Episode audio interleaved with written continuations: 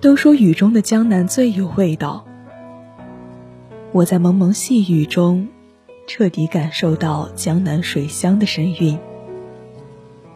站在廊棚下，听滴滴答答的雨打在古老的琉璃瓦上，打在青石板上，总有一种平平仄仄的韵律感。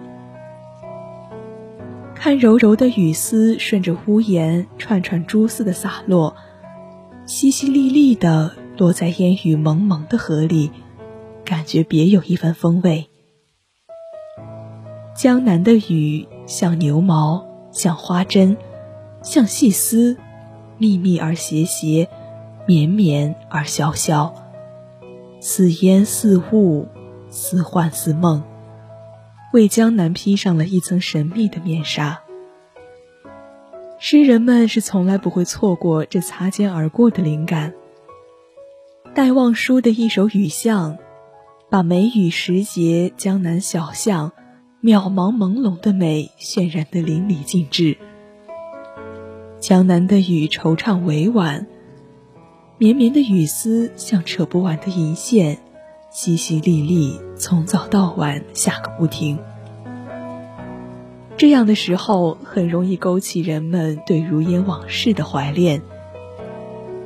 雨中的沈园带来潮湿的忧思和惆怅，那经久不衰的凄婉的情感故事，总会浮此刻眼前。还有那座在梦里走过千百次的断桥。那些雨中静默着的依依杨柳，总会告诉人们一个个千古流传、永不褪色的情感故事。江南的雨轻盈柔和，像一种淡淡的香气，不断弥散开来。一方水土养一方人，江南女孩在雨的滋润下变得柔声细语、美丽动人。